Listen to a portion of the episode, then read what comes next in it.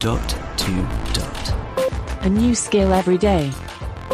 In 5 minutes. Hey guys, today we are looking at a skill which is great for younger listeners. It's called Lucky Charms Magical Mission. Great sound effects and nice gameplay.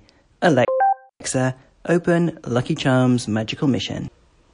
Welcome back to Lucky Charms Magical Mission. Oh no, the magic is disappearing. Let's go to another charm land with Lucky to bring it back.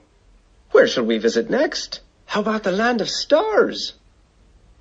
Okay. Sing it with me.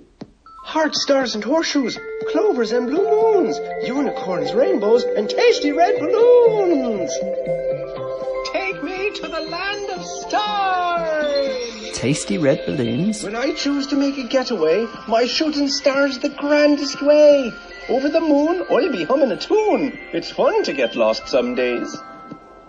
Lucky exits the magic portal, but instead of landing with a thumb, he's flying through the air. Mm-hmm. Above him is a family of flying pigs, eh. and below is a mermaid who just flew up from under the sea.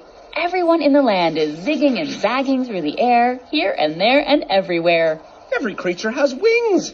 Everyone can fly, and the stars are shooting all across the sky. But suddenly, Lucky feels the air getting heavy. He and everyone around him begin to drop lower and lower and lower until they're all on solid ground. He looks over and sees a sweet three-toed sloth hanging upside down from a nearby tree, who lets out a big, slow, very long sigh. Hi there. How do you do? I'm Lucky the Leprechaun. Hi, I'm Sammy the Sloth. Lucky was impressed that Sammy could hang upside down, munch on an apple, and talk, all at the same time. That's when he sees the six set of wings and Alexa, upside down are stop. Okay. Thanks for playing Lucky Charms Magical Mission.